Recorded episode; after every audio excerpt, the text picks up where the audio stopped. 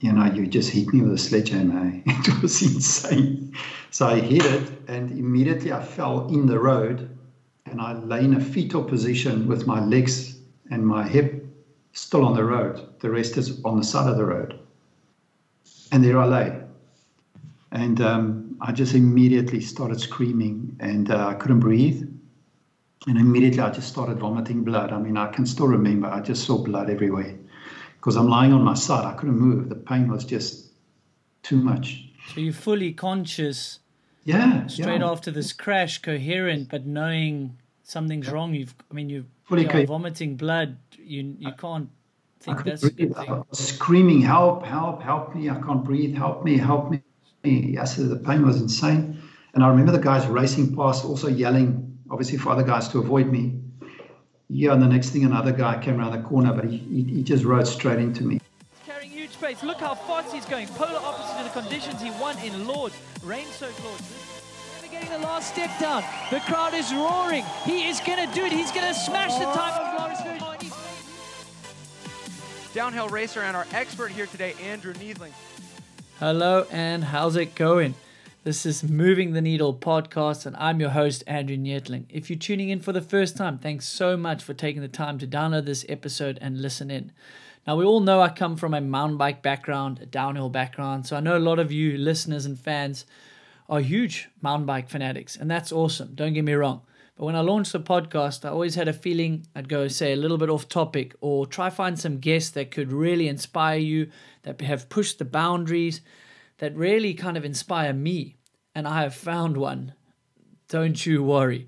That voice you just heard is Grant Lottering, a South African extreme endurance athlete now. But back then, well, that story he's recounting is when he faced a near death experience in a huge crash he had over in Europe. He was told he would never ride a bicycle again. It was a passion and dream of his to compete and ride bicycles. So 11 months later, he actually went back to Europe and he competed that race that he had the horrific crash in. Doctors said he would never ride a bicycle. Think about that. He is now an extreme endurance athlete. He is pushing boundaries, he's raising funds for charity, he's doing so much good. So, guys, without further ado, listen to this awesome episode with Grant Lottering. Well, guys, I always knew I was going to go down different tangents. Maybe you expecting a downhill podcast or other things, but today I've got a survivor, international speaker, extreme endurance cyclist. It's a man, the story that I actually followed when I was racing and used as some inspiration because there's ever a reason not to give up. Compare yourself to what this man has gone through. So I've got none other than Grant Lottering here, and we're going to dig into his surviving, his near death experience, and what he's doing now. So, Grant, how are we doing today? And welcome to the show. Thanks for making time for us. How's it, Andrew? Thanks for having me on uh, Moving the Needle. It's, um, yeah, I'm pretty excited with this one. Um, fantastic. Thank you. I'm doing good. That's great to hear. Yeah, I um, when I reheard about your story, I, I remembered, but hang on, I've watched your videos and I heard your story fellow South African, and I and I used it during my training days. So it's it's actually quite an honor to to sit virtually and um, just hear about it because you've always had a passion for cycling, right? Oh yeah, since I was twelve. It's been my only sport that I've ever excelled in. Everything else with a ball, anything I had to run, I always came last. I was useless. But uh, South Africa is uh, it's known for our mainstream sports, our rugby, our cricket, you know, um, the Commonwealth sports. Um, and cycling wasn't that popular. I would imagine back when you started, it was really laughed at to be a cyclist. Yeah, it was. You know, to, to quite an extent. I mean, when when I, I mean, when I was thirteen, I went to high school, as we call it here in South Africa, and um, you know, all the boys were playing rugby and cricket and, and tennis and athletics, and I wanted I wanted to ride a bicycle, and they're like, "What? That's not a sport." They didn't even recognize it as a school sport, you know, and um, yeah, but but then again, in those days, back and I'm talking about the late '80s, the racing scene with the pros and the juniors and the amateurs was very very strong here. It was brilliant, purely road racing. So I got to race with pros like Erkies Bezuidenhout and Alan van Heerden and all those big um, famous ex-South Africans when I was a little junior, which nowadays you can't do it anymore. So there was a lot of good with it too back then. And you had aspirations and are accomplished road racer. I know you had some masters accomplishments, and you you went overseas to compete in big amateur events and even pro events. Correct? Yeah, yeah. I um, I did my national service after school, uh, but when I was um, in like grade twelve, when I was eighteen, I already had my my colours, my Springbok colours, and um, there was already interest from pro teams to sign me up, but I was too young. Back then, they had a rule in South Africa: you can't turn pro until you're twenty one. so I um, I did my military service, and straight after I signed up with a pro team, and um, yeah, I actually went and raced in Belgium for a season, which is great. And uh, but we were still banned back then. You know, I had to race under a false name. You did under a false name. I've heard all these stories. You did that as well. Yeah, yeah. Eric Stevens was my name. I was a Dutchman. Was you? aren't you? What do you mean you were a Dutchman? Aren't you still a Dutchman? Yeah, I probably am. I probably am. But I think that's the closest I came to being a true Dutchman. so you, wow. So you had an alias name, and and uh, when you got over there, because you didn't want what South African Federation to see your name and results, that would have been a big issue. No, they had no problem with it. But um, if we got results over there and we ended up in the in the papers and everything, and because those days you, you could only get a tourist visa, so we went over to, and it used to be Schengen visa. So we would go over and get a visa in Holland um, as a tourist. If you say you're going to do sport, they don't give you a visa because we were banned. A pre-apartheid era. Yeah, exactly. So the risk was you, you, go over there and you get some good results, and it comes out, then yeah, um, they'll blacklist you and send you home very quickly. wow, that's that's crazy. I I couldn't think of that to race under a different name. That's so odd. But you had such a passion and drive, and and just found a loophole to go and go and kind of scratch that itch of racing professionally. That's right. Yeah, yeah. Um, but yeah, it it also, you know, I wanted to go much further. My dream was to race in Europe as a pro, uh, but we we couldn't. So I came back in the end of 89 and I decided to call it quits, to stop cycling competitively, completely. How was that decision for you? Yeah, it was a bit of a tough one, but one I easily made because, you know, in hindsight, if I knew it was just two more years and we'll be able to race in Europe legally, officially, I would have stuck it out. But I came back, I thought, Grant, you're 21 now. You've got your colors, you've raced the big tours, you've achieved everything you wanted. Um, just start looking at a career going forward. And it wasn't big money in cycling back then, eh? not at all. I had no ambition to race as a pro here and then when I'm done, open a bike shop um, I didn't want to do that. So I decided to pack it in, but I always stayed in love with the sport. And after a few years, I started riding again with mates, started doing vets racing, and just really enjoyed it. And um, so cycling always stayed in my in my in my genes and my passion in my blood.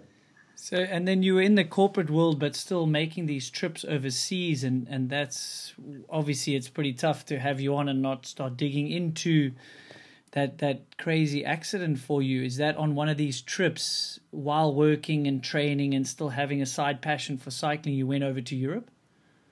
Yeah yeah I was I ended up working over 17 years for a bank in South Africa in the actuarial and consulting division.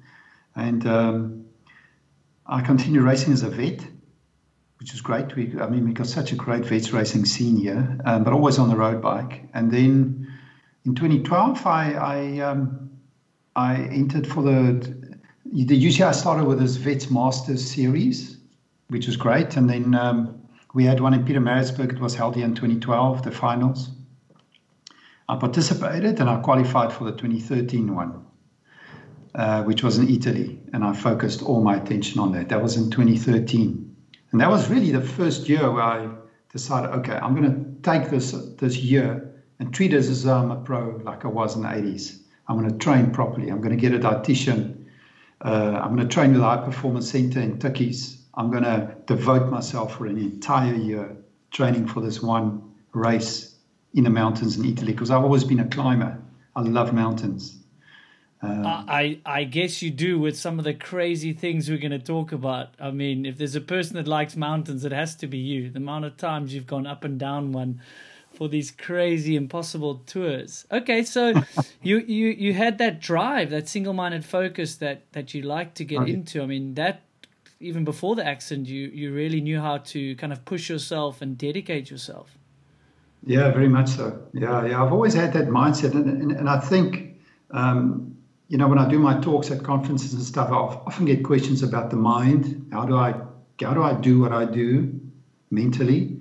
And I've always had that mental toughness right from school. I mean, I would.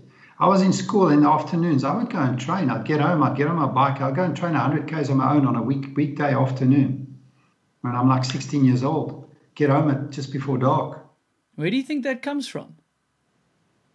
I don't know. I, I must maybe I was just born with it. It was just that single absolute drive and dedication to succeed in what I'm doing. And I think it was also a bit of um, I was actually bullied a lot at school, eh? Because I was very scrawny and I'm riding a bike. I've got this funny tan and all this stuff going on. And everybody else plays rugby and Grant rides a bicycle. You know, he's a you know, he's a wuss, you know. I'm I'm hearing some similarities. I'm hearing I'm some sure. Yeah, I'm Yeah, sure. I was sure always I'm the BMX skinny kid, and uh, Yes, exactly. yeah, it was Yeah. an easy. It was an easy thing to get teased about because it was not very well known. It's Exactly. not like now it's on Supersport on Red Bull TV. I had a conversation today, and he was like, "Is that what you used to do? The thing I'm watching?" I'm like, "Yeah." And it's only now becoming understood and getting respected. The sport, I guess, of of Exactly. Exactly. Yeah. Okay. Back then, you were the odd one out, you know. So So, so was there a little bit of like, and excuse my French, like an fu to the bullies, and like you kind of wanted to make something of cycling or yourself and show it to the guys that were playing rugby or maybe teasing you? very much, very much, absolutely. Um, I wanted to to yeah. Look, I mean, I wasn't too phased about what people thought, but um, what people said did bug me a lot, and I wanted to prove them wrong. I had teachers also was giving me a real hard time for not willing to play rugby, not willing to run around the field 200 times with everybody else, stuff like that. So yeah, yeah, absolutely. I wanted to prove them wrong. Yeah, for sure. Were those were those voices in your head when you were out training and maybe doing hard workouts? Do you think those things like stick with you, and you can use them as fuel? I think it does, and I think I did. I did. I mean, if I can recall now what, what I was told at school, then surely it must have stuck with me, you know. But I also learned to be really thick skinned and just focus on what it is you want to do. And, and, and in a sense, I live that way today. The stuff I do, there's always people giving me opinions and giving me advice and telling me, why don't you do this? And why don't you ride with that? And why don't you this, that, that, and that? But you've got to run your own race. Do what do what you have in your heart and what you committed to do. Run your own race. Don't run someone else's race. And I learned that through that time in school. I was the only one riding a bicycle back then, and I didn't give up. I didn't give in to all the bullying and everything else. And um, it taught me to just, yeah, yeah, I suppose just that finger was in the back of my mind, you know, all the time. I'm also reliving a bit of youth here and going, hmm, what did drive me? So, yeah, it, it's it's interesting what people use to drive them. But I mean, what a brilliant thing uh, about running your own race or riding your own race. And I think these days it's harder than ever. There's so many inputs from social media and the internet, and yeah, to understand what to do and and maybe find why you want to get up in the morning and what drives you that that that's that's a real challenge to to find these days and fulfill. And it, it sounds like wow through a crazy turn of events you've you've been forced back into following your passion and finding some real fulfillment in life now and being able to pass that on with the speaking and these all these tours that you're doing. Yeah, I've, yeah, you you are so right because um, you know before my accident, um, I wasn't really sure what I was meant to do with my life. You know, um, even though you've been working for 17 years hey you were just like i don't think this is it it's not me yeah, it was just that it was a career, uh, but but it wasn't a career that that got me excited. It was a job, you know, and you, you know you you sort of like do the best you can where you are, but um, in terms of what is my purpose in life, really? You know, a lot of people don't think that deep because they never put in a position where they have to. I ended up in that position and I had to ask myself serious questions. Grant, listen, dude, you just um, survived death here. Um, surely you're not just going to go back to live life the way it was before it happened. This happened for a reason. There's something you've got to do here. Figure out what it is, you know. So I was literally thrown into that situation of saying, okay, so I'm here. What am I going to do with it? You know, life took a turn for the worse. Am I going to be a victim or am I going to take it and do something with it?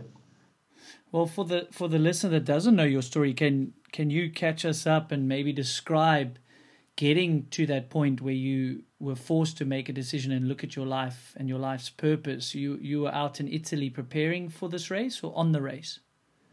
Yeah, I was preparing for it. So um, so how it works is is um, they've got qualifying races every year for the Masters Championships, all the different age categories. And and in 2013, I qualified for the 40 to 44 age category.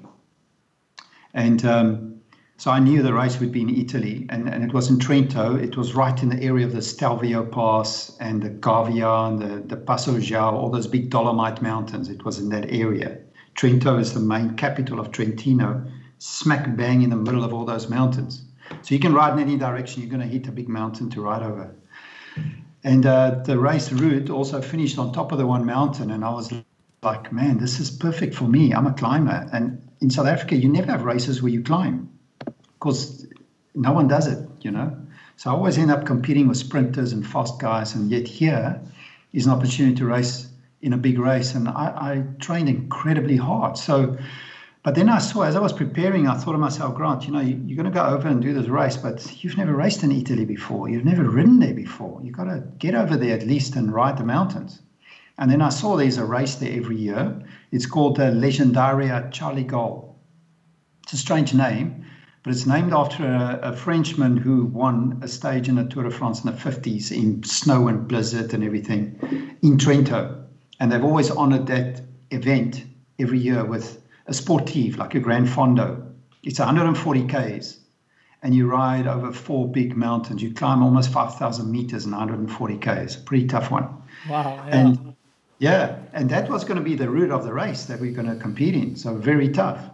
So that was two months ahead of the actual world champs that I qualified for. So yeah, I, I, I booked a whole month off work and I uh, went over to France. I based myself in France for a few weeks and I went over to Italy, spent a week there training, and then I had the race itself, which is two months ahead of the world champs. So I was then going to come back and then I've ridden the race. I know what I need to work on with my last bit of training and then go back to do the actual event.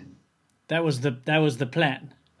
That was the plan. Yeah. yeah, yeah. We all have plans, plans in life. In theory, but not in practice. yeah. so, yeah. So um, I was there, and and uh, I, I, remember. I mean, I'd already gone over the route and all that, and and, and I knew like this is like hectic stuff. Eh? You know, there's some of those mountains in the Dolomites. You you watch it on the Tour of Italy and all that. It's like you got to know what you're doing. You're going to ride a bike there. It's um it's it's not like riding the Cape Town cycle tour. You've got serious descents and technical roads. You go through little villages, cobblestones, everything in that race that you can think of, it's in it. Yes, and the day before it started raining, and it rained like mad right through the night. And uh, the next morning it stopped. But by the time we got to the square, the piazza in Trento, which is where you know it was the start of the race, and there was this atmosphere and you could hear the microphones and the speakers right from the hotel and i arrived there and everything was soaking wet the cobblestones were wet and uh, i was in the front group because i was qualified for the world so i, I got a f- upfront entry and um, i was standing amongst all these other guys and i could see these guys are serious hitters they like in shape but it's just veins everywhere and they scrawny as anything and you could see like you know this is like serious stuff and they're all there to prepare for the world champs. Um, yes, and the commentator said, and, and they warned everybody and said, guys, be careful. It's a wet up in the mountains. Um, be careful. It, it's going to be dangerous. And uh, yeah, I remember thinking, yes, Grant, just take it easy. Hey? Don't be a hero. So you were aware and, and were quite nervous of like how treacherous these mountains could be on these skinny road bike tires. I, I, mean, no TV does those roads justice in the Tour de France, Giro Italia, whatever. I see. Yeah, and um, so yeah, we we we head off, and uh, the first 10 k's out of Trento was a neutral zone. But I mean, our, we were doing like 60 k's an hour out of Trento. We were flying. Eh? I was just hanging on, full speed. Eh? They just took off like like you know. Any, anyway, so we reached after about 20 k's. You get to the foot of the first mountain, and um, it's not a big climb. It's only about seven or eight k's. Quite steep, very narrow, and I managed to stay near the front. Uh, I was about I was with a group of about six, seven guys when we reached the summit of the first climb, and we yeah. were only about 100 meter off the front little group. So I figured, Grant, just stay with these guys because we get the descent on the other side, then there's a valley road, and we should be able to catch up with them. And uh, yes, we started that descent. We went through that little town, and immediately you see the signboard with a downhill and says caution 17%. I'll never forget that 17% gradient downhill and we just shoot through that town like like you know it was just a blur straight down the other side. The road is wet and we're just flying. And i was so nervous eh? Yes and you go through these sweeping corners. And i was trying to stay with these six guys. And then you get to sections where the road is dry because of the sun. And then it's okay. And then you come around a corner and there's water on the road. And so we, we descended about 4Ks and uh, we came through this long sweeping S bend and um, I was sitting at the back because these guys were familiar with the road. I was not, so I was just following them. And uh, yeah, so we went through this one corner, and, and I, I didn't follow the same line. Maybe it was a lack of concentration. I don't know, but I saw water on the road, and I think it put me off. And I went into that corner a bit too wide. And I remember before my crash, I looked at my computer. I was doing 66 k's an hour as we entered that corner. And next thing I was in the water and I just lost a bit of control of my bike. I didn't fall, but I just went straight on. And I just saw this rock embankment in front of me and uh, it just came up so quickly. Do you, do you remember anything before, I mean, hitting the rock and, and yeah, I remember everything, everything. You can still remember that to this day. I remember it because um, I didn't even scratch my helmet. It's quite bizarre. So um, you know, I saw the footage afterwards, and I saw the my brother came from Holland to support me in hospital, and he went to take pictures of the corner and the the, the, the drainage ditch next to the road and all that stuff. And of course, I, I, can remember I entered the corner, but it's so fast, and um, I remember I bunny hopped my bike over the drainage ditch, and I just saw this rock in front of me, and I remember just thinking, "Don't hit your head," and I literally just because now remember I'm leaning to the left, it's a left hand corner. And I remember just turning my right shoulder in and just ducking and just thinking, just don't hit your head. And with my right shoulder and my back, I just went straight into the into the rock. Um, and I mean, obviously, it, it was like it was like you know, you just hit me with a sledgehammer. It was insane. So I hit it, and immediately I fell in the road, and I lay in a fetal position with my legs and my hip still on the road. The rest is on the side of the road. And there I lay. And um, I just immediately started screaming and uh, I couldn't breathe. And immediately I just started vomiting blood. I mean, I can still remember, I just saw blood everywhere because I'm lying on my side. I couldn't move. The pain was just too much. So you're fully conscious straight yeah, after yeah. this crash, coherent, but knowing something's wrong. You've, I mean, you, yeah, vomiting blood. You, you can't think that's a good thing. screaming, help, help, help me. I can't breathe. Help me, help me. Yes, the pain was insane. And I remember the guys racing past, also yelling, obviously for other guys to avoid me. Yeah, and the next thing, another guy came around the corner, but he, he, he just rode straight into me. And he, he, yeah, he crashed straight into me. He broke my right femur just below the hip. Oh, so it was a second crash from a guy hitting you. The femur wasn't even from the initial one. Yeah, he rode straight into me. Boom, he just rode my femur right off, uh, but like as in right off, it almost stuck out of my skin. Um, yeah, that was hectic, eh? And um, can you feel pain now when you speak about it? Like, um, no, no, not really, but I can still vividly remember it. You know. Um, For the listeners, I'm sitting here gobsmacked. I think I've my jaws like I, I can't even, I don't even know what to say. Oh, it just sounds so horrific. Yeah, it was hectic. But that guy stayed with me. But I remember just screaming all the time because I didn't realize, but both um, both my lungs punctured because I had 12 rib fractures on the right, including three on the left. and my sternum broke. My sternum, I had a, I had a compound fracture of my sternum, which the sternum in the femur are the two hardest bones to break, you know. So it was just completely broken. Um, my shoulder was crushed. Um, I had two two compound fractures in my spine. My hip was broken as well, and I had a lot of internal bleeding. And I had a massive laceration on my right arm, and I lost so much blood. Eh? So much blood. Um, but yeah, so I, I had all these internal injuries, and I couldn't breathe. So my lungs were starting to collapse. My thorax collapsed. Um, and uh, I can remember the guys just yelling for someone to come and help. Um, and the guy who crashed into me was an English guy or, a, or an American guy. And he stayed with me. He put his hand on my neck because I had a laceration on my neck as well. So losing a lot of blood there. Um, and he stayed there with me. I've still got his glove that he brought to the hospital with my blood on it. It's quite quite freaky, but I've still got it. At least you can make jokes about it now. Yeah, I know, I know. Yes, it's crazy. But he was a good Samaritan. He stayed there the whole time, tried to calm me down. And um, then another guy came around that corner, a South African whom I met the day before in a piazza, also there to race, Christo Groenewald. And uh, he had a GoPro on his helmet. He recognized me and he stopped.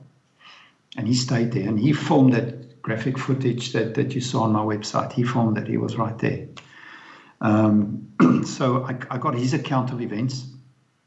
So in that time, eventually, um, the, the, the race official car came, and I was very fortunate because I was so far up the race, the, the official race car was behind me. And in the race car with the main race referee was the head of ICU from the emergency hospital in Trento. He was in the car. Thank goodness, really. He was.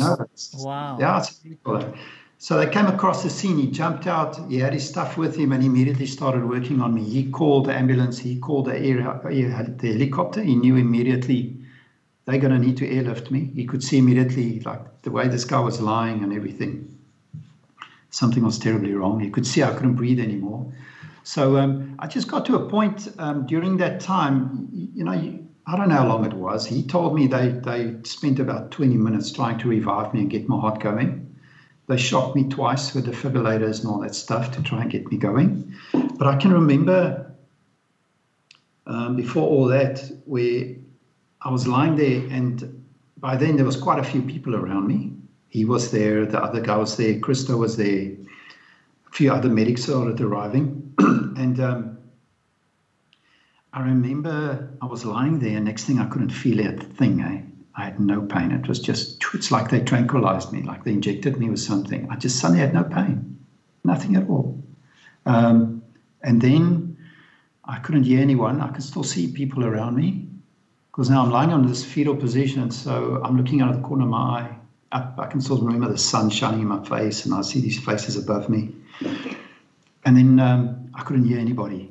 And then I could just hear my heart beating in my chest because I couldn't breathe, you know. So it just got to that point where the best way to describe it was like you put me in a soundproof room and you close the door. I couldn't hear anything, I couldn't feel anything. And then I couldn't see anything. Um, but I was still conscious. And I remember, because I mean, I'm a person of faith, you know, I, I believe and I pray and all that stuff. And I remember lying there just thinking, God, I'm dying. Um, you had that thought. Yeah, for sure. Yeah, yeah, I'll never forget it. Um, take me, I'm dying. What did that feel like? Yeah, it was weird. It was um, it, it was like I, I experienced a peace that um, I've never experienced since. Eh? You know, you can you can go sit up in a mountain somewhere and be nature and just have peace around you, but this was different. This was different. It's like maybe it's like being in space. I don't know, but it was just I just experienced a peace that is just I can't describe it, you know. Um, and uh, yeah, then I woke up in ICU the next day. so there, there was a point where you sounds like you were at peace and and felt wow, I, I think I'm actually dying here. And then it does it go blank and you wake up in ICU? Is there a dream phase or is it quite quick from I think I'm dying, I'm at peace to I'm in ICU? How... Yeah, I've got no idea. I, I really don't know. Um, look, I didn't see any lights. I wasn't in a tunnel. I didn't see any any in-laws or outlaws or anybody waiting for me on the other end. None of that stuff, you know. But um, did your life flash between? Did you have flashbacks of your whole life quickly, like they do in the movies? No, but in, not at all, not at all. But, but but in that moment, it was almost like I was detached from the chaos that was going on. I was aware of it. I was aware, but I just had this absolute, absolute peace. You know, so it, it was like, it's almost like, it's bizarre. It's so difficult to explain it, you know. Um, i am still actually at times trying to put it into words that it actually makes sense. But um, yeah, it's almost like just you experience yourself, but from from another angle, completely a different angle. Is you know? is a is an outer body some way of experiencing it, like you're looking down on you? Yeah, but but I think it was more subconsciously than consciously. Okay. Because that that I mean I've read a lot about this and try to study it as well. Because because for a lot of people, before you die, your your cognitive mind shuts down, your body shuts down, but your subconscious mind is still is still active and still going. So I think in that sense, my my you know, because I couldn't breathe, the lack of oxygen, all that stuff, but my conscious mind was still quite aware, and and I think in that sense, I was talking to God, and I could experience peace, whereas I was fully aware what my body was going through at the same time. Wow, there's like a disconnect there. Yeah, completely. So that that moment changed my life completely. If I'd hit the rock and lost consciousness, I w- I wouldn't be aware of any of this stuff. But because I was up to that point, and I can still relive it and speak about it, that, that had such a change in my life. Um, complete change in my life, complete, total. Talk me through that change. What what changed, or what spurred you to? Yeah, so I came around in ICU. It was about 34 hours later, um, they, they, I was in surgery for quite a while. Um, they had to put a pin in my femur and my hip. They just had to like put a K wire through my shoulder because my shoulder was crushed. I had a floating shoulder, they call it. So every attachment of my shoulder was gone. It was torn and broken. Shoulder blade, my, my, my collarbone disintegrated. I still don't have one. I've got a plate. We've had two bone grafts and we're still trying to restore my collarbone seven years later. And I figure let's just leave this thing let's just leave it. I mean, I've got a plate. It's okay. It's not bugging me, you know. So let's just leave it. it's like a modern day RoboCop so, in there.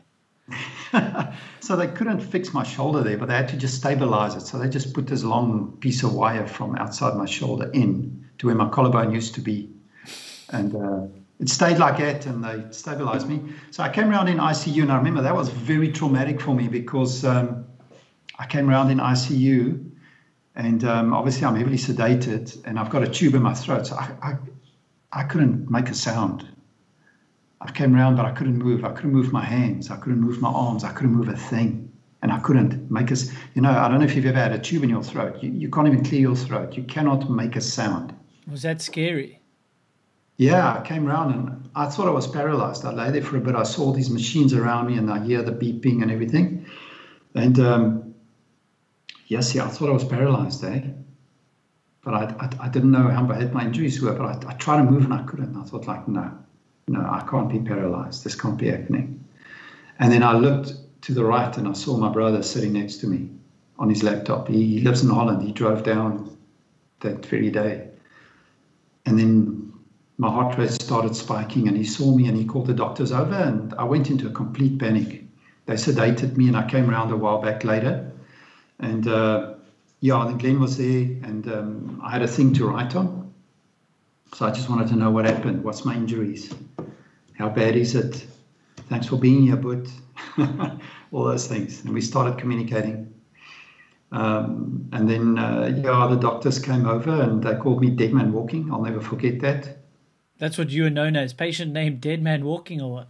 Yeah, yeah, yeah. That, yeah, that, that's what the guys told me. Yeah, because um, they they just couldn't believe I'd survived this thing. You know. Um, yeah. So that yeah, that was that was a bit of a traumatic thing to come around and you know, to be lying there, not knowing what actually happened. So then they explained to me my injuries, and I, by then I knew, okay, you're not paralyzed, you're going to be okay. But I just wanted to know, will I ride a bike again? And they said, you know, it, no, definitely not. Your shoulder, you're going to need reconstructive surgery. You're never going to, never going to have full use of your shoulder again. You know, all the bad news stuff. And um, yeah, so it was a bit of a bummer at that stage for me. They were like, they give you the worst case scenario, don't they? They always do, eh? Without giving you any other option. Yeah. So, yeah, that um, I, I think, yeah, that, but it didn't affect me that much because I was just too happy to be alive, eh? Yes, see, and my boot was there. You mentioned the word peace. Was there a, a feeling of peace once you'd been given the diagnosis and, and you had survived? Was there a level of peace that you were alive? No, not at all, but gratitude, definitely. Gratitude, okay. Yeah, gratitude. for sure. Not peace. I was annoyed. I was angry, man. I was like, I trained a whole year for this. Flipping hell, and really? what happened. In the hospital, you had, a, you had gratitude, but anger as well. I was I was disappointed. Yeah, for sure. I trained all year. I wanted to go to the Worlds. I'm not going to get there. I was so annoyed. Eh? Yes, yeah, I said to my brother, I said to him, but I can't believe this happened. I mean, seriously. Isn't that human nature in a nutshell? Like gratitude for an hour and then pissed off that you can't do Worlds? Exactly. you survived. Yeah, I trained so hard and everything. I'm I'm there in France spending a fortune, and now I'm not even doing the race, you know. So oh, stuck in a hospital bed, but let alone you survived, yes. and people just didn't yeah, yeah it's crazy, yeah. Grant. But I think, fuck, that's the human mind, isn't it? Yeah, you got to be brutally honest. You know, that's that's how I felt, and um, yeah, that time in ICU, those nine days were were like really hectic. I, I said people were dying all around me, and you know, it was hectic, um, and um, quite literally, sick people around me. I just get wheeled in and out. Eh? Sure. But um, yeah, so Glenn helped me quite a bit. He helped me to make sense of things. And, you know, so I started to become more grateful that I'm not paralyzed. I'm happy to be alive. And, yeah, and then on the 12th day, I was transferred to care. Well, when I was in care, on the 12th day, the doctor who treated me on the road, the ICU, head of ICU, came to see me. I didn't know it was him. And he sat with me. I'll never forget. It was about 11 in the evening. And he said to me, I just come off shift. I wanted to see how you're doing. I treated you on the road. I was a doctor who worked on saving your life. And I remember lying there like, so I'm looking you in the eyes and I owe you my life type thing. Thank you. You know, I'm so grateful. Will I ride a bike again? That's the first thing I asked him. I'll never forget that. And he said to me, probably not. You know, this is an Italian accent. Probably not. I said to him, you know, you can't be serious. He said, yeah, your shoulder, you're not going to be able to reach handlebar again. Eh? Sorry, it's just not likely. But then he said to me, But listen here, you've survived death. You're the first patient I can tell that to. You survived death. There, there's a reason you're alive and you can do something with your life, you know, so think about it. He did say that to you in the hospital. He said that, yeah, he said that to me, flip, and then he left. And uh, yes, the penny dropped, eh? That changed everything. Then and there. Uh, yeah, right there for sure. I start because I've got this little blue book I made notes yeah, and I wrote there, like, just focus on being grateful now, man. Stop moaning. You know, it could have been worse. You could be in a wheelchair the rest of your life. You're not. You're going to get through this. And, um, you, you know, I think a lot of people can learn a lot from my experience, especially when they go through trauma, physical trauma, or sickness. A lot of people don't make it, they give up. They don't believe they can get well, they give up. You think mentally, mentally and emotionally? Yeah, because I'm a firm believer the body listens to the mind, eh? Not the other way around. Your mind, your your brain and your body is subjective. It does what it's told to do. It responds to what you put into it. And your mind controls your brain. Your brain is just a muscle, you know. So I I just um, started focusing on tomorrow. This afternoon at 12, I want to try and get out of bed. Tomorrow by one o'clock, I want to try and reach the door even if it's just 10 steps, I want to try and get there tomorrow at 10 o'clock, that type of thing. And I set myself little goals every day. And I started feeling better because I'm thinking positively. I'm thinking forward. I'm not lying there thinking about why it happened to me all the time. And it was like a massive change, hey? Massive change. And I'm not lying to you, Andrew. Two days later, I stood up out of that bed for the first time with a walker. I had nurses around me. They, they applauded me. They couldn't believe it. But I stood up out of bed. About five seconds and I had to sit. Remember, everything's broken, eh? My sternum, my back, my ribs, my shoulders mangled, my leg. I've got a femur pin in my leg. I couldn't even support myself to get up out of bed, but I managed that day. They helped me, but it was a massive breakthrough. And I realized this is how strong the mind is. Just see yourself walking out of this hospital. Did you do some, did you do visualization of that? Very much so, yeah, yeah, very much. I did. I would, I mean, I put left his iPod with me and I was just listening to like really lekker music, you know, real upbeat trance type music. What's your go to? What's your go to? Remember, have you got like some favorites from back then? Yeah, BT and um, a, a, few other ambient trance and trance house garage type songs and stuff. I've still got it. Yeah, it still reminds me. It still takes me back to the hospital when I listen to it. And uh, it was just like energetic music to just you know, I would lie there just picturing myself walking to that door. Just, I'm going to get to that door. And then what? Within a day or two, you would go and do that? Yeah, yeah. So after 21 days, I managed to actually walk to the toilet unaided. It took about half an hour. And listen, the toilet was about 10 meters from me, hey? not very far. But you did it. But I managed to get there, yeah. And um, I remember the one nurse came and said to me, they just cannot believe how fast I'm recovering. They said, this is remarkable. And then they gave the clear or, or the approval for me to get flown home to South Africa. So, yeah, came home. and you, I mean, you attest that to your mind and your attitude is what I'm hearing. Absolutely, for sure, very much so. Even now, everything I do, I cannot do it if I don't have the right mindset. It's just not going to happen. Are there days? Are there days when you don't, and you actually? I mean, do you have bad days now? Plenty. Well, that's yes, good to I know. Do. That's good to know. Otherwise, I, I mean, it's not realistic that every day is good or you're always positive. You kind of got to like, I don't know, trick yourself or go, okay, didn't have a good day. Tomorrow is another day. Yeah, you can't be on top of things. I have my bad days, sure. I mean, there's days where I'm supposed to go and train for 10 hours and I get up in the morning and I don't even go and train one hour. I'm just not up for it. Okay. And I just give myself that slack. I just cut myself that slack and I'll do it tomorrow, you know? So, um, yeah, it's, um, but, but I think what I learned from using mental strength is um, to couple that with, with visualization, just really seeing yourself doing what it is you've set out to do. Um, if you're, you know, like if I have to go and train five hours today, I wake up in the morning, and I'll just quickly visualize it, you know, just see myself finishing strong. And I'm ready and I go and do it. Um, but like I said, there's days where I wake up and I'm just not up for it. And then I don't. I don't. So, yeah, it's like um, people think, you, you know, someone like me that goes through that type of stuff and do the rides I do, I'm just cruising every day and how do you do it? But it's not the case at all. You know, you've got to be real with yourself as well.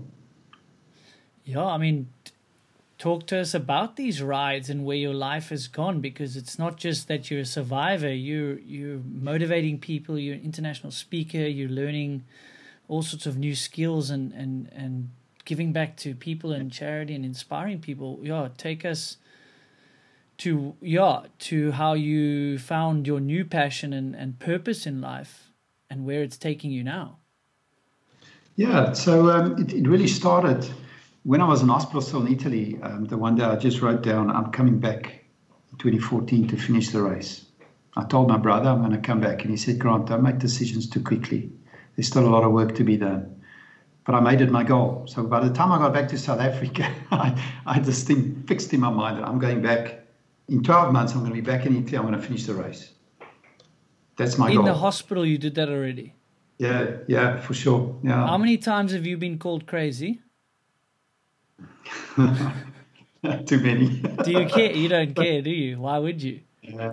Nah, we're all crazy in a way, aren't we? I can, I, well, that I can agree. I look at what if I look at what you do on a bike, I'm like, that's crazy. yeah, I just think everyone has their own yes. and, own and for thing, you, it's normal. Yeah. So. I guess I meant it more like there's naysayers, like you can't do that, and you're like, good for oh, you. You just time. seem to ignore that and, and, and decide what you're capable of doing. That that was why I kind of brought that up. Yeah. Yeah. No. No. Absolutely. So yeah, I came back, um, and my challenge was to find a surgeon. I needed to get surgery done. I needed to fix my shoulder, my legs, everything. My lungs were badly damaged. I needed a pulmonologist and all this stuff. So to make a long story very short, um, I ended up in four months since I came back. I came back. Um, I think it was the 12th of August. I was back, and by the 11th of November, I had my fourth surgery already. And it was all with the same surgeon, Dr. Webster in Joburg in Sandton Mediclinic. He worked on me. He was still adamant I won't be ready to go back and do the race because I said to him, I want to go and do this race. He said, It's impossible, you can forget it. I said to him, I'm going to do it. Can you help me? He said, Okay, I'm not going to stop you, am I? And he said, Okay, this is what we need to do. We need to fix up your shoulder. We're going to do the following. We're not going to reconstruct your shoulder blade. We're going to leave it because if we do that, you'll definitely won't ride for two years. We're going to focus on this, that, and that, and that. He said, I need to get you to a pulmonologist. He referred me to someone so we can work on my lungs. My lung function was very bad. Um, you, you weigh 57. I weigh 70 now. I weighed 57 when I got back to South Africa. I mean, I looked like I've just been in the desert for, for two months or, or a year or whatever. So he said, You need a nutritionist, you need a biokineticist, you need a physio, we need to get the shoulder moving. And uh, we started working on it. Eh? And um, yeah, I mean, I went to rehab three times a week instead of once a week. Um, I'd have surgery today, and three days later, I'm at physio to get a bit of rehab. You know, it was insane. But I was driven by that plan because by then I knew 1 Feb 2014, I must be on my bike on the road. I have to do my first ride, which I did. Did you stick to that? I stuck to it. First of Feb 2014, I started training out on the road. I couldn't ride more than 10 k's. I had to get off. What did that feel like, that first ride? Uh, yes, yes, it hit me hard. I now realize, Grant, you know what, are you being realistic here? But is this going to happen? Because um, my shoulder, I couldn't reach my handlebars properly yet. So I put a shorter stem on my bike. I moved my saddle right forward just so I can reach the handlebars. But I couldn't pull, I couldn't do anything. And the pain was excruciating. Eh? Oh, my goodness. But my, my, you know, when you break your leg, your muscle degenerates completely. I mean, I had no, my quad was gone, my hamstring was gone, my, my VMO was invisible. And I'm at trying to ride my bike. so it hit me hard. But anyway, I, I, stuck at it. Every day I would go back. And um, I mean, at that stage, I was still, I went back to work already, but I was only going half day. So afternoons, I would drive out with my car and go and ride my bike, go home. Yeah, so um, yeah, by um, after 11 months, I was back in Europe and I went to do the La Marmotte first, which was a 170k race in France, finishing on Alpe d'Huez. I've ridden, I've ridden that on a road bike. It is so steep. Yeah, I did that two weeks before my big race where I crashed in that I wanted to go finish. Okay. It, it, it was beautiful, Andrew. So I'm, I'm not um, going to talk too long on this, but it, it, it was just so incredible how people rallied around what I was trying to do. Yes, I had tons of people telling me I'm stupid, I'm irresponsible. Who do you think you are? You're crazy. If you fall, you realize what's going to happen. You can't even walk properly. How are you going to do that? Blah, blah, blah. I just started to visualize myself finishing the ride. I would spend every day, every night, I'd lie in bed and just picture myself riding the whole race, finishing it, putting my arms in the air when I finish. My brother was there, he took a picture of it. It's on my website. It's, I mean, that picture to me is worth millions. Um, it was just, you did it. I rode over eight hours to finish a 170k race, 11 months after my accident. But you did it. I did it. And I remember that same picture. I took it to Dr. Webster one day, and um, he didn't know I was there because he didn't want me to go. And I blew it up into a big A3 and I wrote on there, thank you. And I gave it to him and I went there one day and he looked at it and said, like, what's this? I said, I've just come back from France. I finished the race. He probably, he couldn't, there's no ways he believed that. He could not believe it. He just looked at it. He looked at me, he shook his head and he just said, that's remarkable. I can't believe it. I thought you said you didn't hit your head in that crash. That's unbelievable, man. To hear it, like I know the story, but to sit here and and see you tell it, I feel like I'm there with you, and I can't understand the emotions you must have felt to just tick that I one was off. insane. Yeah, my brother was there at the finish line with his his now wife, and my nephew and niece was there. They ran the last 500 meters up to the finish line with me. Uh, my brother or my nephew took his shirt off and he wrote on his chest, "Go Grant," and he was running next to me over the finish line. You know, it was crazy, and everybody cried. That the, the doctor from ICU was there to finish waiting for me. The tourism board was there because they helped me. They sponsored my whole trip there, believe it or not. That's ama- that's amazing. Yeah, first it was the guy almost died in the race to the guy who's come back to finish the race. So it was a beautiful story, you know, in itself. Yes, and that afternoon I had my first beer since the accident. We went to a local pub that evening and we just celebrated. I had a few beers. And uh, I remember I said to my brother, Stenbut, this was my impossible tour. Everybody said it's impossible. I'm saying to you, I'm possible. I said, I want to do this every year. I want to come back and do a, another ride. So Is that what speared all these crazy rides and goals and impossible tours that you do now? I mean, that seeing that you could do that 11 months later, is that where you were like, this is just the beginning then? That's where it started, yeah. Because um, and I also spoke to Dr. Webster when I came back. To him, Doc, because the, the, the remarkable thing for me was I came back from Europe, and it was about three weeks later I had to go for my seventh surgery in my shoulder. After doing that ride, I still and I mean I still had a surgery in 2015 as well, 2016. So um, and I said to him, uh, you know what, um, I'm going to call this the I'm Possible tour. And, you know, I just had my GoPro. Eh? It was me and my GoPro. Came back, a good mate of mine um, who's a very good video producer. He put it into a little video for me. I showed it to Joel Stransky. And uh, he, he said, this is unbelievable. You, you got to do something with this. I can't believe you've done this. And he knows Dan Nicholl. Next thing Dan Nicholl said, I'll narrate this for you. Let's, let, let's make it into a video. He booked this recording studio for me for free, everything. He narrated the video, and that was that first one on my website, Yeah. From Death to the Top of the Alps, first one. And I turned it into a video, you know, and the thing just went viral. And I've shared it. I mean, it's only got about 6,000 views on YouTube, but it's because of the, um, the graphic footage. YouTube blocks it all the time because of the graphic footage in there. But um, I mean, that thing has been shown on TV in Europe on TV. It's been seen by millions, you know, all over the world. Um, and that's where it started. And I thought, like, okay, so I could barely walk. I couldn't carry a bag, but I finished the race. So what can I do when I've recovered? And I got this idea maybe if I come back 2015, do a 24 hour through the Alps, right through the night, and I raise money for Laureus, and I do it non-stop, that can be great. And I did. And I don't know how that idea came around, came by, but it just started to grow from there. So, yeah. 2015, I did 420 Ks in 19 hours. Rode through the Alps at night with a car following me. No sleep.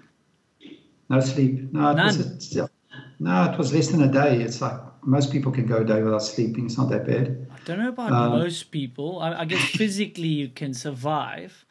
I don't know if most is a strong word to be able to physic. I, I would have fallen as well. I wouldn't have made it number one, but I would have fallen asleep as well. Okay, so no sleep, nineteen hours, and how many kilometers? At, at, at that stage, that 2050, uh, that was 420. But I, I climbed 10,000 meters. I rode over 10 mountains. And I got a lot of flack for that one because it's like, are you crazy? How can you ride through the Alps at night? Who does that? It's a stupid thing to do. It's dangerous. No one rides in the Alps at night. You know, do you want to fall again? Haven't you learned your lesson? Type thing. You know, it's crazy. Anyway, I raised a quarter of a million rand for Laureus, came back. It was a great success. And I, by then, I was already sharing my story all over the place. The next thing, Mercedes Benz contacted me because they're the global patron of Laureus. They phoned me and said, Look, we saw what you just did now, and you raised a lot of money for Laureus. Um, what are your plans next year, 2016? I said, Well, I want to do a 1,000 Ks in 48 hours through the Alps. I want to ride the full length of the French Alps. I can't find anyone that's done it under 50 hours. I want to try and break 50 hours, which means I'll have to ride over 21 mountains. I'll climb about 20,000 meters. It's quite a stretch. And they said, What do you need? We'll sponsor you. Oh, incredible! So, next thing, they, the funding was there. I based myself in France for two months in 2016 to prepare to train. They provided me with V class cars as support vehicles, but uh, two cars, two support teams. I was able to hire a film crew, and it became a real professional setup, proper, proper. And did you sleep doing that one? You know, because it was 48 hours, um, I knew at some point I'm going to have to sleep. I mean, you know, it's like you don't try and be a hero here. It's not about can you do it without sleeping. It's about yes. doing it as fast as you can. So the faster you want to do it means the less you can sleep. So I practiced it a bit. I rode the first 33 hours without sleeping at all, and then I started hallucinating. And uh, we were we were going up this mountain, and um, at about one in the morning, and I started yelling at dogs and stuff. I thought dogs were chasing me. My brother was in the car behind me, and he, and he blew the horn and he got me to stop. And he said, "What's happening?" I said, "Did you see that dog? He's trying to bite me." He said, "No, no, no, no. There's no dogs here. You're hallucinating." And we just pulled over right there, and I slept for 30 minutes in the car. Um, in my clothes, I just sat in the seat, fell asleep. 30 minutes later, I was awake again. They woke me up, and I had mental alertness, and I went on and I did the rest of the ride. And I did it 46 hours and something minutes. Um, climbed 21,000 meters, raised 1.2 million rand in that one ride. It was a huge wow, success. really? That's amazing. Yeah, I was so happy. I mean, it was more than three times further than I'd ever ridden in my life. So I was so chuffed, eh? So, so chuffed. And it just grew from there, Andrew. It just every year I just had a bigger plan. But I approached the whole thing like a business, you know. How can I give my sponsors maximum exposure? I appointed a media agent, a PR agent. We do media releases, everything as professional as we can. I'd always have a professional photographer, a cameraman, so we can get quality footage to the media. So just do it properly, you know, and uh, just became this. Yeah. I have heard through this podcast you've been pretty, pretty um, well, fickle to detail. You've always been prepared if you set your mind to something. But even post this thing, it's it sounds like all about the preparation, the training, doing things right, as you say. And even now, I mean, you, you, you get up and you do it all right and it's great that you're thinking about sponsors you know they're getting something out of you but you've got to give something to them and if you're going to go through all this heartache and lack of sleep you might as well do it properly to raise more money and, and give back is that what gets yeah. you up in the morning these days like has it really found your purpose it has yeah for sure look um, the thing for me I remember in hospital, I thought to myself, Grant, if you died today, who, who was going to miss you and for how long? It's quite a strange question, but I really asked myself that. I figured, okay, you've got a few close friends, you've got family. Everyone will be sad, of course, but what legacy would you have left behind? You know, what will people remember you as a cyclist? Um, and I thought, you know, I want to be relevant. Eh? I want to do something with this life. I want to make a difference not about how many people know me, but how many people have benefited from what I do. It, be it through fundraising or be it through encouraging people. You know, many messages I've received over the years through social media of people who saw my story and decided to get back to running again, get back to riding again, um, get back to exercising again, picking themselves up, overcoming what they've been through because I never did now that's powerful. That that makes me feel like I'm doing something right, you know. So that's what drives me. It really is. Um, to the extent that I left my employment in 2016 already, I've been on my own since then, not looking back, uh, continuing to do these things and, and looking for ways to be relevant and inspire people and, and you know, especially children, help underprivileged kids, you know, um, which is at the heart of what I do from a fundraising point. When you're when you're up on those mountains in the middle of the night thinking, I mean, there must be a voice. Okay, this is enough now. Grant, sleep. Is there a, a point where you do think about all the people you inspire and say, I need to keep going. I need to to try and inspire more people. I do. I do. Um, yeah, yes, it happens a lot. You know, because what makes the way I do my rides different is it's not like some of these other guys. Um, and you know, with respect, there's a lot of guys that can ride a thousand Ks. You you see it with the Munga race here in South Africa and all that. It's self-supported. The Freedom Challenge is 2,000 Ks. They got a month to finish it. It's different. It's self-supported. Um, me, I do this as a time trial. So I ride from A to B in the fastest possible time. So yeah, I've got a support car and all that, but I go and I've got specific places where I'll pull over for 10 minutes, rest a little bit, keep going. At a certain time, I start to nap. I nap every six hours, 30 minutes, and keep that routine. So it's all very well planned out and worked out, sure. But uh, even having said that, because I ride over mountains, I don't ride through the Karoo where it's pancake flat. It's hard enough as it is, sure, but I, I look for terrain where I climb as much as possible because mountains are symbolic of what people go through. And it's been a very good fundraising strategy for me. I sell the mountains I ride over to corporates and they pay straight to the beneficiaries. So they feel they, they're getting something out of this. Like, you're going to ride over the Swartberg Pass. Okay, we'll sponsor the Swartberg Pass 20K. Great, thank you very much. And then when I'm done, I give them a nice photograph of me on the Swartberg Pass with a big thank you and that type of thing. It's, it, it's really nice. But so many times I get to a point where it's just like, oh man, I can't go on now. Yes, my back's killing me, my butt, everything. Can I not just stop for a few hours? Um, but yeah, I always, what works really well for me is um, I spend a lot of time during these rides um, just reflecting back to where I've come from, what I went through, reliving what happened to me. Because the power in that is it takes my mind off how I'm feeling. And I'm focusing on what I'm thinking. And it works. It really works. I end up, and that's where mental strength comes from. To be able to do that when you're physically absolutely shattered it's tough to focus on what you're thinking because all you're thinking about is I'm stuffed, you know.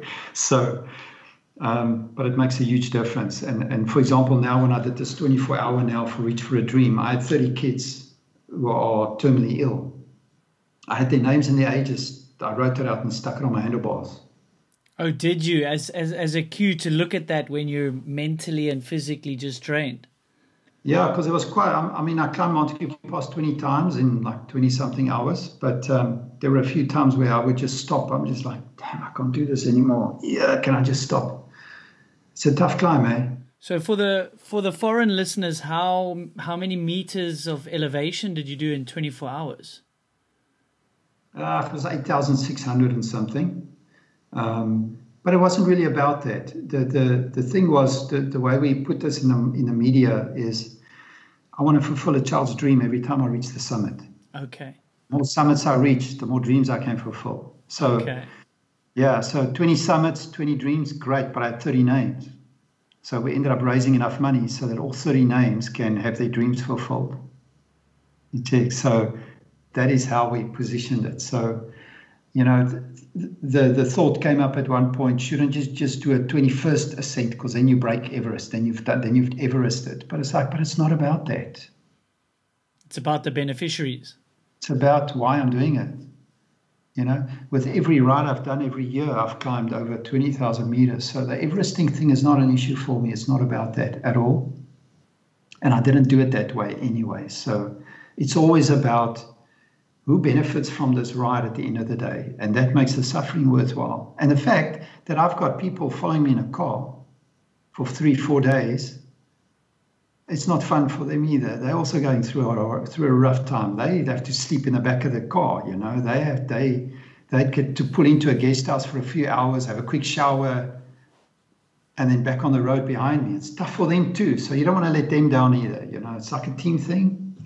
Yeah, it sounds like you've got like a level of accountability there. You know, it's like telling someone your goal or verbalizing a goal. Someone's going to check up on up on you, and I've I've uh, read a lot into that. And I think I don't know if you can tell some people maybe if they want to chase a goal or something, they need to kind of put it out there and, and tell people about it if they really want to do something, because then people are going to expect or or ask you about it, and you might have to f- push through on on some of these goals.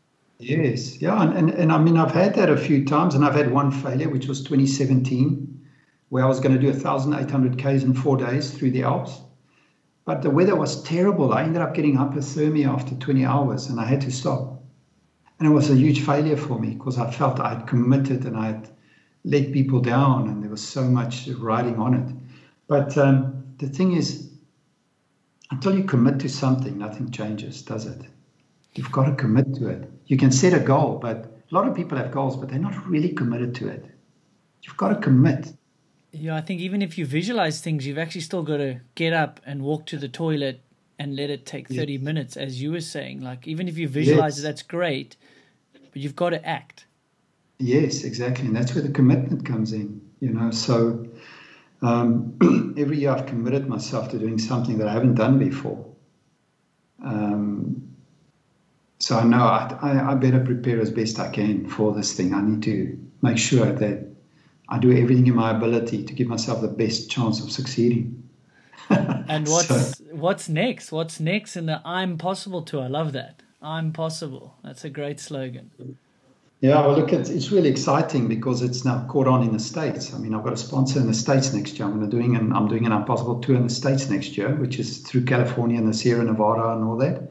it's going to be fantastic. But um, yeah, 24th of November, I'm starting uh, my my South African Impossible tour, second one year in this country. Last year, I did uh, my first one in South Africa from uh, Patensie, which is near Jeffreys Bay, all the way to the pole. It was 1,300 Ks, and I rode 66 hours, um, climbed 12,500 meters, and napped about two and a half hours in total. Um, but it was all off road. First for the first time, it was hellishly hard.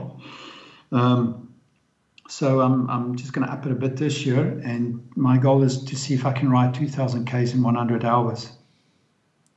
Wow. That's the plan. 2,000 Ks. Yeah. How do we go about supporting it and and and donating and, and getting involved, Grant?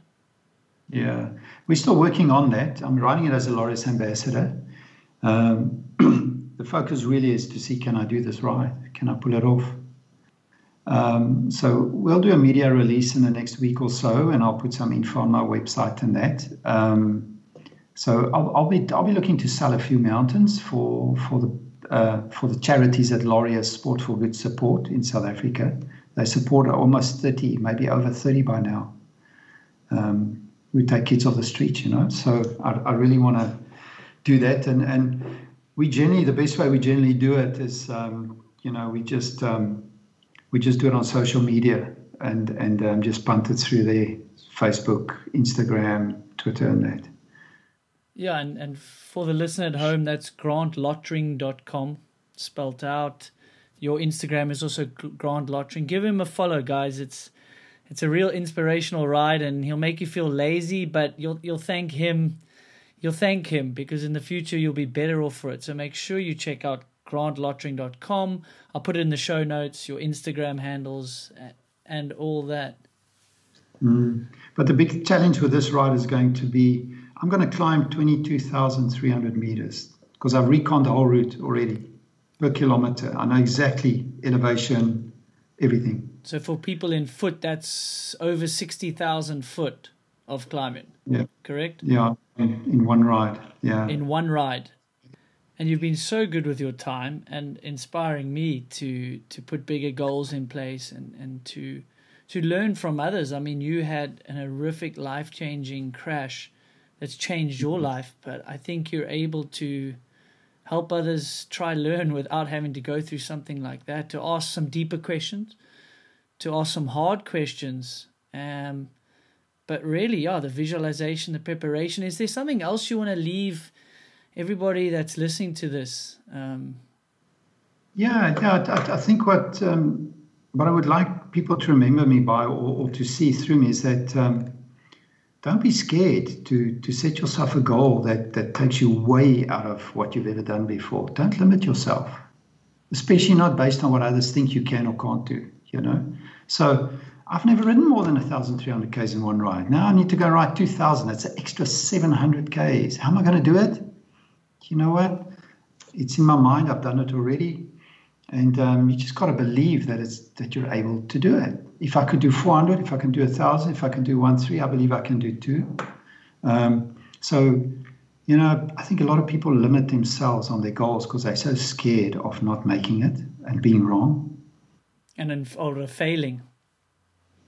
Yeah, just. But I mean, you know is it even a failure? Do you believe in failure if it's something Uh, like I, I don't think it would be. I don't think it would be. If, if I had done nothing with my life after my accident, I, that would have been a failure. That that would have been sad, you know. So, um, But um, don't be afraid to be wrong. Don't be afraid to, like when I didn't make it in 2017, the support I got, like from people, it's like, you rode for 20 hours with hypothermia. How did you do that, dude? You know, you're crazy. But, you know, um, I didn't make it, but I tried it. I wasn't afraid to, to try it. So don't limit yourself. You know, it's, um, if you told me seven years ago I was going to ride a thousand, eight hundred, thousand, five hundred k's, I would have never believed you. And here I am doing it. So it's all a matter of believing in yourself, not limiting yourself. So. I think that's such a. Sorry? You only got one life. Go for it. Go for it. Don't hold back. I think that's such a fitting way to end. I could speak to you for hours, and, and I'm sure we will connect outside of the podcast. So that is a fitting way to end it. You know, don't limit yourself. Think big, dream big. And, and Grant, thank you so much for the time you've taken on this call and for inspiring so many people and you will continue to do so and, and what you do for the charities and these beneficiaries. So thanks so much, guys. Go to grantlottering.com. He's on social media as well. Grant, thank you so much. Thank you. Thanks for having me. I loved it. Thank you. It's great. Holy. Wow. I'm actually at a loss for words. That blew my mind. Um, I've met up with Grant. I've, I've chatted to him about the story, but to hear it just kind of all in one place at one time – that is so inspiring. Thanks so much to him for making the time.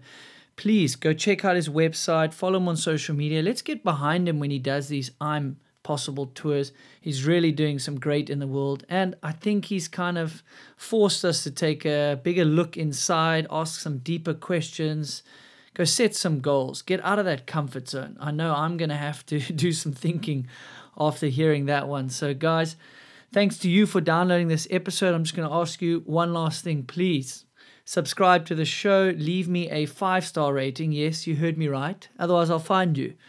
I'll ask you why you didn't give me a five star rating. No, but it helps, guys. It really does. Keeps me motivated to keep knocking these podcast episodes out. But really, I do appreciate you guys. Each and every listen, share it with a friend, especially this one, guys. Maybe there's a guy that's going through a hard time or, or woman. Share it with them. Um, you know, share it in the stories. I see all those things. I appreciate any feedback. If you send me a personal message, I'll try to get back to you. I read them all. Guys, until the next one, dream bigger, set some goals, get out of that comfort zone. Guys, stay well.